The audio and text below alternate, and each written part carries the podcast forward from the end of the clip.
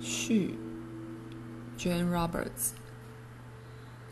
我们全都摄入世界事件里。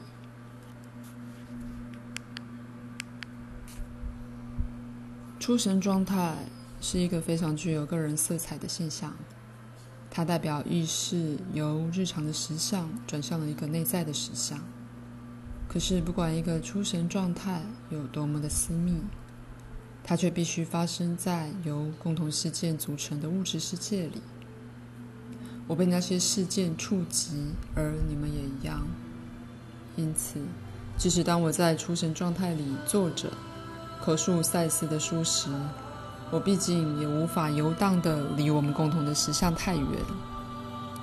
当我为赛斯说话时，坐着的椅子是现代制造的产品，而我面前咖啡桌上的那杯酒。香烟以及大量生产出来的桌子本身，全都是在提醒我，至少在目前，即使我最具冒险性的进入其他实相的旅程，也是根植于我们全部一起分享的具体事件事件里。我的先生 Robert Burns 坐在我对面的沙发上。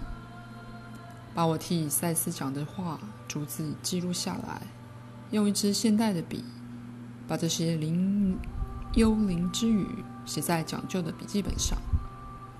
在我 ESP 课程里的赛斯课一直是录了音的，而这个礼拜当我在录一个广播节目时，赛斯也透了过来。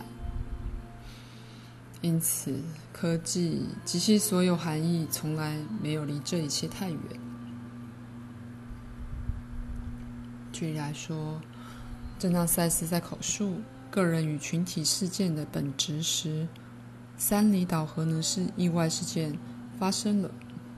而倘若那件事变成了一场大灾难的话，我们雀门郡也就会被用来安置难民了。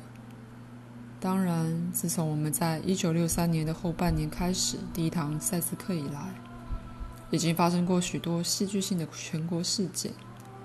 但是赛斯极少提及这些事情，即使提到的话，也只是为了回答我们的问题。